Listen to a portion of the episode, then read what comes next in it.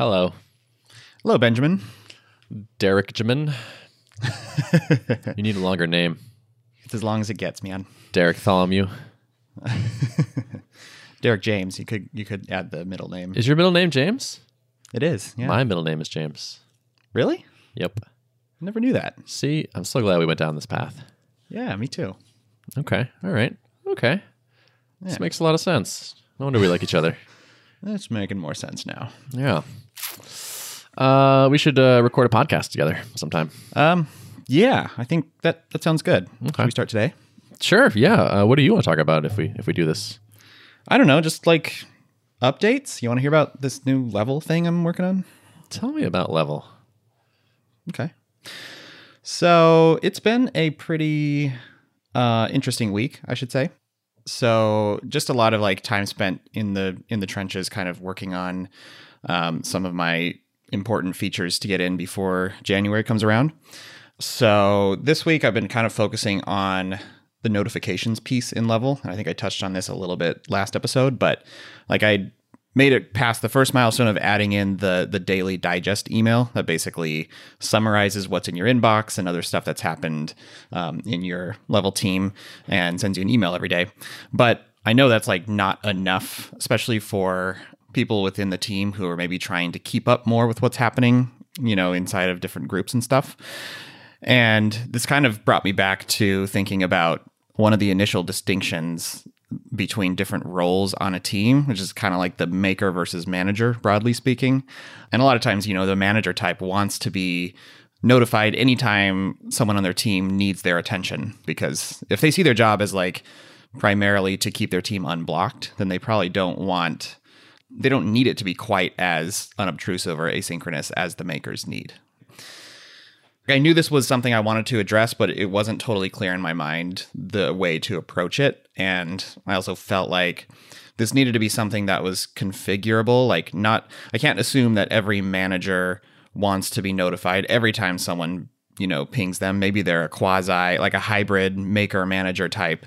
So i was like not clear if this was supposed to be some like piece of an opinionated setting that's just like identify which role you're in and level will like intelligently send you the right amount of notifications or if this would just just be like a piece that's configurable but i wanted to avoid like a, a whole wall of settings that you have to tune. The, the product should be smart enough to to kind of get it right without too much like fine tuning. So kind of trying to think through all of those pieces like like what does this actually look like implementing it and I would say I spent a lot of time kind of staring off into space, thinking about stuff, scribbling in my notebook, jotting on the whiteboard, and felt like I was starting to get some clarity on some things, but ultimately needed to just start kind of writing code and playing around with with different ideas. And at a certain point yesterday, I feel like like the dominoes kind of started to fall. Was like, oh, I think this is I think this is actually the right way to do it. And I kind of started changing the way I named things and I got clarity on whether like the daily digest does that go away if I have these like periodic notifications throughout the day or do I need both? Are they two different concepts? And I started to feel clarity about that. I'm in a pretty good place right now in terms of like where where my thinking is, but now like looking back, I probably wrote about a day's worth of code that I'm going to have to pull back out because I don't actually need it, which is like a little bit frustrating to think about that I spent all that time, but it was kind of necessary for the iteration. So yeah, you don't need it, but you needed it. yeah, I think it was overall like a good week, a reminder that like even things that seem obvious in hindsight aren't necessarily obvious to arrive at. So sometimes you just got to like slog through stuff and and then at the end of the day it comes out like, "Oh yeah, that's like obviously the right way to go." But it doesn't always jump out at you that easily. Totally. Yeah, I think we've we've said stuff like this before, but like getting going on a thing and seeing something that's like wrong sometimes helps me, even if it's just like I know it's like even as I'm writing it, I'm like I know this is wrong, but I'm just gonna put this together and then be like then it'll be more obvious to me why it's wrong. Yeah. And I was actually I was just right before this listening to um oh let's get our Adam and Steve mention in today. phew. I was listening to to uh, It's been five minutes. a little dicey there. They recorded a, an episode of Full Stack Radio talking about refactoring UI, and uh, Steve was talking a little bit about his design process. And he's like, "Yeah, I usually start uh, for like two days staring off into space, and then I start to get a little bit stressed, like, oh no, I'm not going to figure this out, and then I start scribbling some stuff." And so he was talking about his design process, and I'm like, that sounds a lot like the way I approach this feature. So Hmm. That sounds like I approached a lot of my life. Yeah, It's like it's it's when this the stress and the panic starts to set in. You're like, all right, I Mm-hmm. I gotta I gotta face this. Mm-hmm. Mm-hmm. Yeah, totally. I've been there a lot. Yeah, yeah. Cool. So- So, uh, did you have you shipped this? Is it done? Um, it's not done yet, but I'm like over the hill on figuring stuff out. I think so. Now I'm now I'm implementing, and what it basically what it's going to look like. And I've been sharing sharing some like screenshots as I go, which has also been kind of fun. Yeah, um, like that. when in doubt, just like grab a screenshot and throw it up on Twitter, um, and kind of give people a window into the iterative process. And that's especially easy to do with the visual parts, which I kind of I sussed that out earlier on. Like, what does the configuration look like for these periodic notifications throughout the day? So that was fun to get get a little bit of feedback from the from people on Twitter. Um, kind of energized me about that. And then I flipped over to code, and it's a lot harder to like I can't just screenshot my code or what I'm thinking about there like quite as easily. So it's a little bit less sharing on that piece. So yeah, I think I think I have the kind of the visual, the the UI part figured out, and now like I think I I think I understand, have my head wrapped around how the backend works too. So now it's just implementation phase. But that sharing stuff on Twitter is I find it really useful just for motivation sake. Mm-hmm. Like when you share something and people get excited about it, it makes me excited, and I'm like, oh yeah, okay, I, I know why I'm doing this. Like, it Yeah, gets me back in the zone a little bit. totally. And I think it keeps it keeps people invested in the process, and they can kind of uh, kind of breaks down like the notion that like this just came out of nowhere. I, here's how I'm thinking through the process. Every time I kind of mark down an iteration and then present it to the world, it kind of just it forces me to think a little bit more clearly. And then sometimes people ask a question like, uh, "This label doesn't really make sense. What's the difference between a a nudge and a digest or like they seem like kind of the same thing and that's what sort of pushed me into like yeah that's actually poorly worded so just writing those words like yeah actually that needs refinement made me think you know more critically about stuff Totally. Yeah, I mean, it's nice when someone can give like a drive-by comment like that and have it be helpful. yeah Not everything lends itself to that, but it's it's nice when it does. and i have to i have to resist my internal temptation to get defensive about stuff which i i have a natural tendency to to do i think it pays off to build up a little bit of a thick skin and take you know especially with design things it's so much of it is subjective so if someone just says like that looks weird i can take it with a grain of salt because it's ultimately like some someone may love it another person may hate it so you know it is what it is Yeah. Hmm. Nice. I remember you mentioning that like this was kind of a big this was an important feature for you and like you felt like this was kind of a stumbling block in one of those earlier cohorts. Yeah. Notification policies in general feel it seems like a simple thing to to think through on the surface, but it's actually very complicated. Like when you start digging into like especially multiple devices, someone has their phone and their desktop experience and what should the fallbacks be if they're not if something urgent comes through, for example, that needs to be that they need to be notified about, but they're not on their desktop, then it should probably come through their phone. Or if they have neither access to neither, then it should be an email. And like you start thinking through all the ways that a notification system works, and there's a lot of complexity there. But this is like arguably one of the most important pieces, like getting this right. Just because level is asynchronous by default doesn't mean that it should never notify you. There's even more nuance to this than just like a tool that always sends push for everything. Totally. You have this sort of like core value to your system, but you do want people to be able to sort of opt into just how much of that they want to adopt to, based on who they are and what they like. Like you're you're going to get people I think in the door on the on the sort of the basic offering, but it's like okay, well like I'm on board, but like I do need to get, you know, I need I need a couple push notifications in these situations or Yeah. so it makes sense. like I think there may be kind of a an on ramp into using level like teams that are accustomed to getting so many notifications and being so plugged in i think it, it will be a little bit of a culture shock to go to almost nothing or to go to the point where they have to retrain themselves to go check this thing because it's not going to be pushing in front of them and so i think one way potentially is to work in some kind of some kind of on ramp where it's like you start out closer to how Slack operates. Like maybe by default, the things you're a part of will notify you anytime you're mentioned. Maybe you'll get a notification to start with. Like you can opt into this.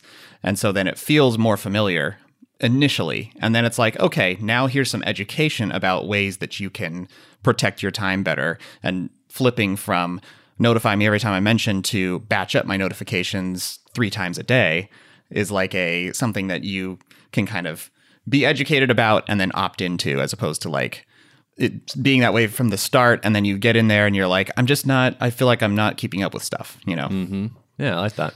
I also remember you talking about early on, like an, an, an idea of a feature of like letting the sender specify the priority of their message. yeah I totally Think, like when you when you start crossing that bridge, that'll probably also help a lot too, because because you can kind of train people. It's like oh, like at Ben, and, and if your thing's kind of like, do you need to at Ben, or like is this like kind of more of an informational thing? Maybe just consider leaving this message in the thread or or something like that. Yep, totally.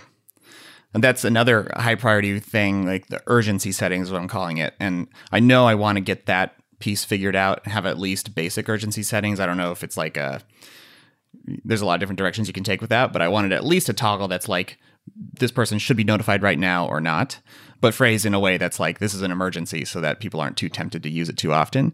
But I felt like I couldn't necessarily implement that before I figured out what's the like general notification policy and what's the default and how does it how does it escalate from like nothing to batch notifications to notify every time. So yeah.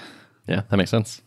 So uh, yeah, anything going on with you? I do have an open-ended question, not specifically level related, but I don't know if you have any. Uh, I can sort of just, I do have like sort of a quick high level update, which is so November was our best month ever for marketing stuff, which is pretty cool uh, in terms of people added to the mailing list and people following me on Twitter and all that. Just like that was going really well. But we are coming up on our alpha. We're about a month out now. And so at our last retro, I was saying, I feel like I- need to sort of focus my attention slightly differently and spend more time on like product management stuff. We don't have anybody that's like regularly using the app and thinking about the like how the feature should work so much. Like Spencer and Joel are focused on making them making them correct and making them fast and less about like what else should maybe be in here or like is it annoying to have to click this thing and then that thing kind of deal. And so my goal for this coming month is to try to pair with a bunch of people using the app because I have opinions, and uh, I know that as I start using this more regularly, they're going to be they're going to come out. So uh, I want to basically be on the lookout for kind of like UX annoyances, I guess. We're going to ship an alpha. It's going to have things that we don't like about it, right? Like this is just that's just how it's going to be. But I do want like the worst things that are like very apparent to me to at least be on our radar. At least do a, a first pass at like s- smoothing those out. I mean, maybe when you invite people into the alpha, you can ar- you can enumerate some things that are like, we know this is not ideal, but this part is rough alpha part versus someone just thinking that like, oh, this is really the UX. I don't know, this is not going to be Sure. so smooth. You know? Yep. Yeah, and I, and I think I have like decent product taste, so I think I can provide some value there of like, mm, I think this should work like this as opposed to that. And like we said earlier, it's like when you can see the wrong thing, the right thing becomes so much easier. Earlier on, it didn't feel like it made sense for me to like sketch workflows or you know like give that much feedback on things. But now it's like okay, more of the features are falling into place some of these things we're just working on refining as opposed to implementing in the first place. So like what what's like V2 of some of our basics that can make this thing a little smoother. Do you have a pretty well like well populated alpha list at this point? Is it kind of locked in on who's going to get invited uh, beginning of January? It is, yeah. There's I have two possible people, two possible teams joining that are sort of in flight. We'll see if that actually closes and turns into people. But if not, that's okay. We're at about 30 people in the alpha. I, I'm okay with where we're at. So I don't think we need them. So I feel pretty good about that. I'm not pushing sales very hard right now. And like I said, the marketing is going well. Like a lot of the seeds that I have planted in the past are starting to like work. Like I'm we're getting new people on the mailing list from a bunch of different sources now, which is awesome. It's like feels like that's kind of running. We're about to crack 3,000 people on the mailing list, which is kind of a cool milestone for me because I don't think I've ever had any of my own projects like hit that number before, which is pretty pretty nice. For me now, it's like if we had another thousand people on the mailing list, what would that change? Not that much. The next couple months to me are kind of all about product, so uh, it feels right to spend the focus there right now. Yeah, nice. That sounds reasonable. Yeah. Um, speaking of list list growth, um, there were kind of two just random things that happened this week that I noticed just looking through my analytics. I started seeing some refers that I didn't recognize and like little spikes in traffic, and noticed that two newsletters had a link to level in them. And I had like no idea this was happening and like no particular connection to the curator of the newsletters. So that was cool. One was called Dense Discovery, I think, and then a Site Point newsletter I just noticed today, and I was trying to actually find the actual newsletter. I haven't been able to track it down yet to see what what was actually said, but it's kind of fun to just see like those are things that are completely beyond your control, but I suspect just happen when you're publicly sharing things. You have your landing page out there, people just randomly talk about it, and serendipitously it just lands on someone's radar. You know, Totally. Yeah, I, I asked people when they sign up like where they heard about us, and it's it's it's nice to see like an increasing spread of things, or it's like oh like full stack radio, or your podcast, or the Twitter, or this YouTube video, or Google, and like or like I'm part of a Slack, and someone like it's just a bunch more. It feels like the awareness is building, which is really cool. I feel like pretty satisfied with how we've done there. Where it's like we're not going to launch and have people be like, "Wait, what is this?" or "I didn't know anyone was working on this," or it's like, yes, people are still discovering us all the time, but I feel like we're we're in a lot of the right places. Yeah. It's a good place to be. I see that as like forming solid roots as opposed to like one giant source. Like if 90% of people coming there were hearing from one place, then it's like, well, now you're kind of dependent on one channel, but it's kind of like you're getting that organic growth and that spread, which is really healthy. Yeah, and like we're not like hoping to like have a huge splashy launch and that'll like, have people hear about us. Like it's no, like we're getting people involved earlier. We're trying to keep them kind of up to date on the process. Just sort of trying to, to build a connection over time and, and maybe get some buy-in from people. Yeah. I was, it's funny. Uh, yesterday, I noticed that uh, when I was also looking through analytics, I saw some referrals coming from Product Hunt and then looked and someone had hunted level and like it was flagged as pre launch, but like there was zero lift because it was, it was like someone pulled some screenshots and then took like a altered version of the logo and put that as the thing. So it just did, it like didn't look quite right. And then it was like hunted at like, 10 p.m. at night. All the factors were wrong for it to actually like get any kind of product hunt lift. And at first I was a little I was bummed by that because I think by default once a product has been hunted it can't be like duplicated again in the future. And I know that was going to be a part of my launch strategy was to try to do a little splash on product hunt. And so I did email them, and I think there's something that they can do to let it get refeatured or something like that uh, down the line. But you know, then I started thinking about it more, and it's like, you know, I, I'm not going to let this bother me. Like, even if Product Hunt doesn't end up being like a big splash, I'm going long ball here. That's just one factor, and like the email list and and the people who are following along on Twitter and all the other things are. It's going to be the sum total of them that makes this a success, and not like Product Hunt or Hacker News or anything like that. You know, totally, yeah, and like that, even that that splashy launch just I, I think will just barely move the needle on for most most of the time. And it's like, yeah, sure. Like even if you had a great launch, you still have to figure out what you're gonna do the next day, and the next day after that, and like it's it's years of work after that that are gonna really make the thing a success or not. Yep, totally. Yeah. I've been thinking about something, and actually, we should probably do a like a goals episode or something. Kind of circle back on our ones we set at the beginning of the year, and then maybe think about some ones for next year. Which we can do that in the next couple of weeks. But there's one in particular that I've been thinking about. I wanted to get your take on. It's something that I generally think about every year, and it's kind of like, how do I continue to grow my tribe? You know, grow the the people online who know who I am, who follow along with stuff I'm doing. You know, I look to people like like Rob Walling and like Paul Jarvis and some of these people who just like they have an email list, they have a decent amount of people who know who they are, and that just gives you, as we've seen, just so many like opportunities to just have an audience anytime you're doing interesting stuff.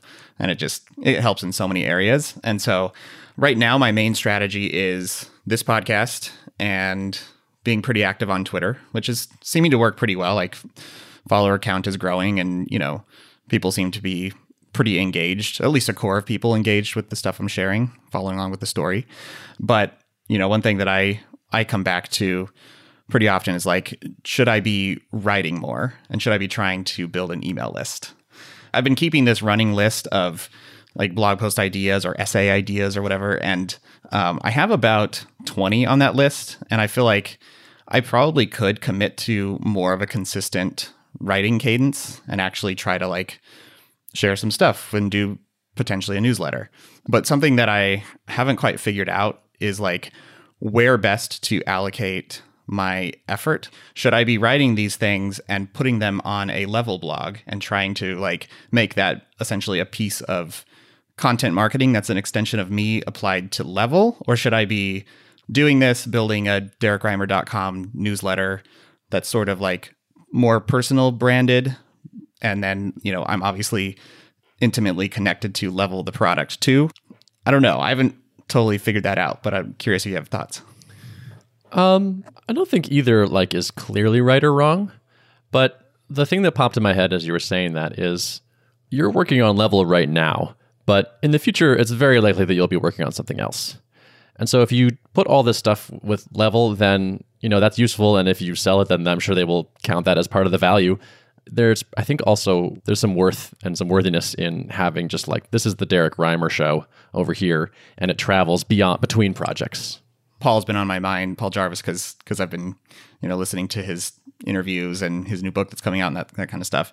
He seems to do this really well, where he he just has this kind of like broad relationship with this list, and he shares interesting stuff with them, and he he's not super self promotional, and he has all these products that like by just seeing his stuff, you wouldn't even know what his suite of products are, and people just hear about them organically. And I just I like that because there's a there's authenticity in that, and there's like he's not salesy or markety at all, which is kind of the that's how I like to operate. I don't want to be seen as just always pushing a product, and I think there is long term value there. Like he could he has multiple products now, and he could continue adding more to his portfolio, and and still like the the main channel is his own brand that he kind of pushes out through his newsletter. So my only hesitation is like is that too indirect and should I be just like channeling all my energy at trying to grow level as much as possible or is this a good thing to just be investing in long term? Maybe it won't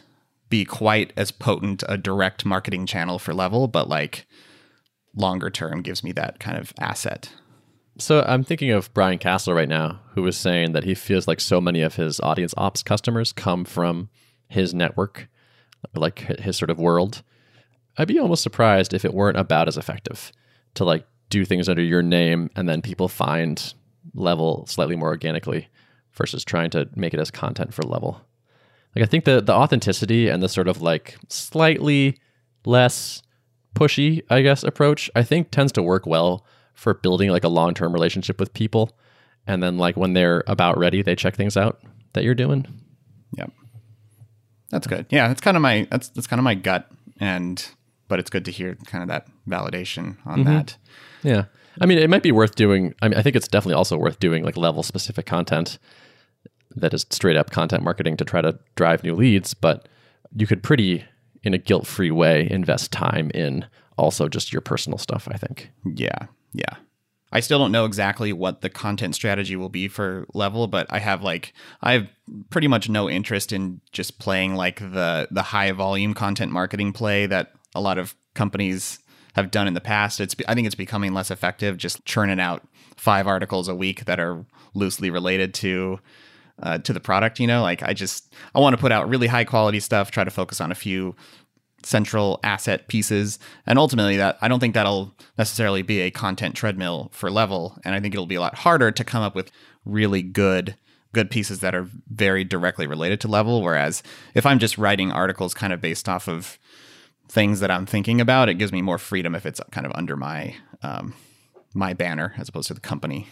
Henrik, Henrik Nye, N Y E, yeah, Henrik mm-hmm. something. Sounds familiar, yeah. Twitter friend person. Mm-hmm. Uh, sh- shared with me the other day on Twitter saying like, "Hey, like we sometimes still read this article you wrote on the Thoughtbot blog at work and discuss it." And like it like comes up, and I was like, "Oh, that's so cool to hear." And I went back and I read it. I hadn't read it in a long time, and the title is "Code That Says Why It Does," which is a weird title, but it was intentionally weird.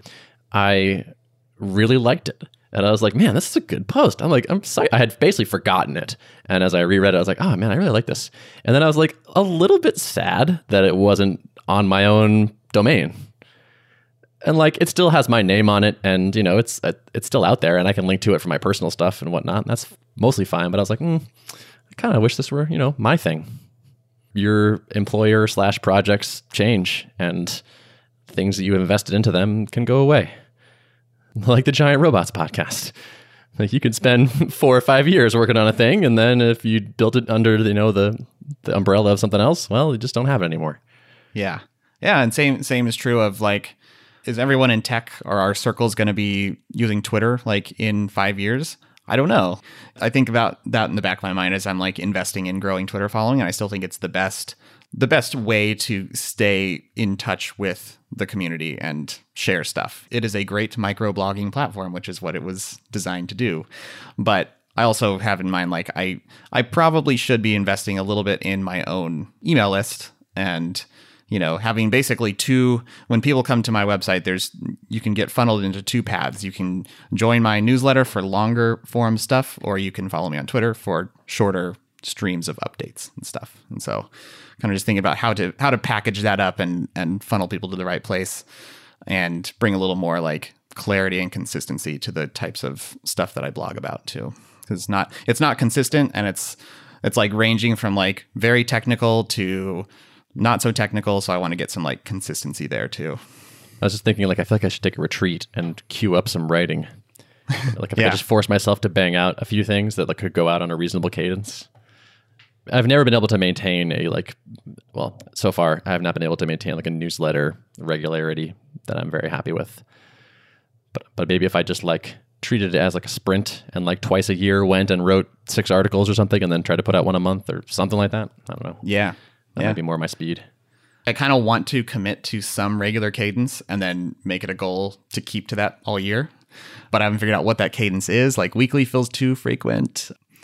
Every other week, I don't know. Like it I want to find the balance of like the right amount of pressure but not too not too distracting, but like keeping me on this, you know, kind of cadence of consistency, I think would be So if if you set a goal like that, and if we set specific goals uh, later, I think we should come up with some penalties. Oh, sounds good. Yeah.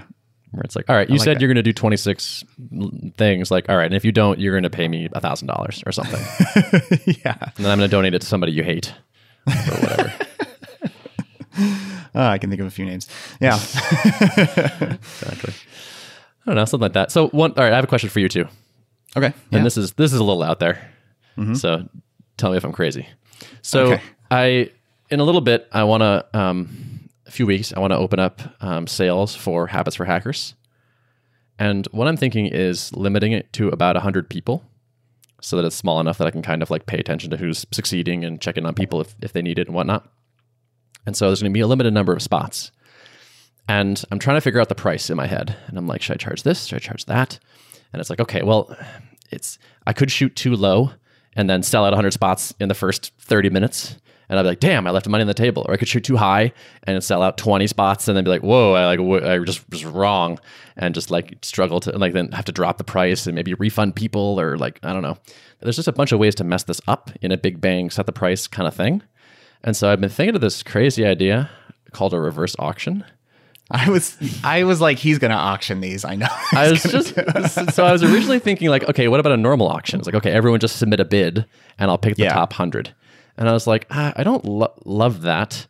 I ran this by Adam, and he was like, I feel like the number of people that would buy it are lower than the number of people that would like come up with a bid they were comfortable with, and then submit that, and then blah blah blah. And I thought that was a pretty good point. That sounds right to me as well. I think the reverse auction is kind of interesting. It might, also be called a reverse Dutch auction. The method is you start at like a pretty high price. So okay, maybe it's like okay, um, the opening price is thousand dollars, and there's hundred spots, and it starts at you know 10 a.m. Go, and then one hour later, I say okay, there are X spots left, and the new price is nine hundred dollars. And then like just once an hour, you get an update with how many spots are left and what the current price is if you if you want to be sure you get a spot, you can bid earlier. You can start and you can kind of monitor and say like, oh, it's getting kind of dicey now. Like it, it might this might be the hour where the last ones go, and so it like it kind of helps push people into it if they were on the fence, but it also lets people opt in earlier to pay a bit more to be sure. yeah. What do you think of this idea? I was picturing the reverse initially, where like you can buy it now for a certain amount, but every t- after every purchase, the the the price goes up. So mm-hmm. like you're better to buy earlier because you know it's just going to keep climbing. Yeah, I don't like that. Like I've, I've heard that referred to as a bump sale before. You encourage the stampede early. And then if people don't get in early, or if they like paused, or if they happen to show up later, whatever, it's just like, okay, now like a bunch of people already paid way less than I did. Like I don't want to. The later it gets in the game, the less people want to do it. Yeah, your most passionate people, the people that want it the most, pay the le- least. Whereas the the reverse is, you know, flips that on its head. That's true. So a concern with like the reverse, someone who's really jazzed about it, gets in, buys it, and then sees like if the price drops significantly from what they paid for it, then are they going to feel like they got screwed? You know? Yeah, there there might be some of that. I could definitely see that. Like if it turns out like if people jump on the the first price and then it turns out like you know spots were going for a fifth of that at the end of the day, it's like eh, they might feel kind of kind of crappy.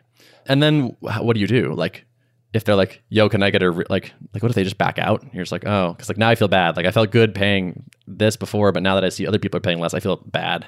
And so can I have my money back? And then that then that opportunity to sell it at that that spot at that price is gone. So it's, it's like, do you allow like regret refunds? if the like scale is such that it could end up a fifth of what it was to start with i feel like there's a there's a certain slope of that curve where like if it's gradual enough and it's not a huge disparity between the first purchases and the last then but is it purely is it purely dictated by forces so like it could the last spot could potentially go for a few bucks or like is it you kind of control you kind of control how it goes down Well, um, I was planning on doing sort of like just a standard difference each hour, let's say, like drop it 100 bucks an hour. I think there's a floor below which I would just be like, well, I'm just going to stop it here and then see if I can find more people to sign up at this price rather than just like continue to flog this list and hope hope people join. And maybe I would like decide the floor ahead of time and announce that, but then people are kind of anchored to that and I kind of want to do this just because even if it like turns out poorly, I kind of just want the experience. It just sounds interesting. And I feel like I'm the, I'm the like charge more experiment with pricing guy and like this would just be kind of a fun story to have in my pocket. So even if it's like sucks or people hate me or whatever, like I feel like and I, I think it would be I think it's actually going to be fine. Like I'm just curious what actually happens because like I have this price in my head, then I'm like, okay, I can probably charge this. My hunch is uh, this format will probably move the average price above that. I like the optimization of it where it's like I don't have to worry about setting the price too high or too low really because basically people will just opt in when they feel like they're getting that much value from the course. you could set it at a certain price in the first hour. Maybe no one will buy it at that price, and then that's totally fine. You Mm-hmm. Yeah. know, and it'll just keep going from there. So Right. And it's Yeah. like, okay, that was way too high. Fine. Now it's lower. Okay, a couple people bit. Okay, great. Now I kind of like giving people like some information, but not all the information. Where it's like, okay, the new price is now eight hundred dollars, and there are fifty six spots left. And they're like, oh, okay, that was like, okay, so like 30 sold in this last round. Okay, that's interesting. I could take the risk and wait for the next price level, or I could decide that this is worth it now. And I, I just, it sounds kind of fun. I don't know, at least for me. it does. I'd be really curious to see how that plays out. Yeah, I don't think it's I don't think it's too crazy. I mean, it's not so far out into the realm of crazy that like it's not worth trying. I don't think. Yeah. So I, I, th- I think I might do it. I think I'm also going to like have a separate unsubscribe option for this where it's like if you want to hear more about like this course and the things like that's fine but if you don't want to hear like the hourly auction updates you can unsubscribe from that separately which i think would be nice because like that's the one thing I thing I could see people getting annoyed by is like i don't need an email from you every hour like i'm just that kind of thing so i just i feel like i have to try this just for the just for the data like this would be an interesting like write up to do Yeah. It's good experiment to run. I've been thinking about different creative ways to structure pre-orders and pre-sales too for mm-hmm. level and like Yeah, that was my next thing. It was Yeah. like, and if it's good, why wouldn't I do this for Tuple? Mm-hmm. yeah. It's like, hey, we're opening up our 10 monthly spots. Here we go. Reverse auction begins. Yeah. Yeah.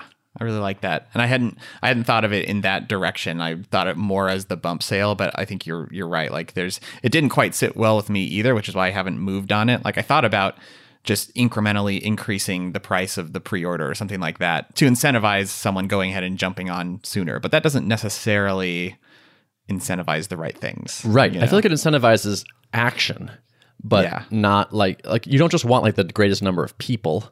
You right. want you want more money. per people who have have the true demand and That's you want right. to maximize revenue. Yeah. Right, exactly. High revenue, but also right. Yeah, you let people who are going to get a lot of value from that pay you in proportion to that value. And not just be worried about opportunity cost or something like that. Like Exactly. you know. Yeah. it feels like an like kind of like an annoying false urgency, the bump sale thing. Yeah. I guess the I guess the auction's also kind of false urgency in a way, but I don't know. It feels feels better to me. a little more yeah a little more aligned with jump in where you feel it's valuable yeah i like that what do you think about one one last question for you so i have a few uh, pre-orders here and there still trickling in for a level but they've definitely dropped off considerably just because traffic is back down to normal levels. Should I just close off? Like, I feel like I'm at a good number right now on that initial, like, guaranteed January cohort. So I'm wondering if I should close that off. And I'm, you know, always like worried about annoying the list, but like emailing him and saying, like, it's closing off this week. So, like, Definitely do that. if you want it. Do it Yeah. for sure. Yeah. That's just, yeah. That's one of those like crazy high ROI emails. Yeah. I think Uh, it'd be a little like crazy would not to do it. Yeah. Okay. Like one, i- no one's gonna be like uh, one extra email. What a jerk! right. Right. you got to thread the needle right with this stuff, but I think your your default threading is is very very considerate. So Yeah, you're not yeah. far from that. Cool. So yeah, I think I'll probably do that in the next in the next week or so and just kind of yeah, I haven't figured out if I'm going to like have a pre-order for the next cohort or turn off the pre-orders for now and just kind of make primary call to action be like jump on the list, request an invite. I, either way, I think it can't go wrong. Yeah, those all sound reasonable. Yeah. And just and I know you never would do it, but I was thinking of the like on Black Friday there was like okay last chance it's closing at two o'clock. And then at like three o'clock, it's like, actually, we decided to extend it for another 24 hours. You're like, uh huh, so annoying. hate you. Uh, So just don't do that, and I, don't th- I think you'll be fine. But I, I know you wouldn't. no. Cool. Hashtag marketing. Yeah. Good We got our marketing talk, we got our productivity talk, and we talked about Steve and Adam. So I feel like we're good. check check check. All right. Show notes? Show notes can be found at artofproductpodcast.com. Yeah, they can. Thanks for listening. Thank you. Bye bye.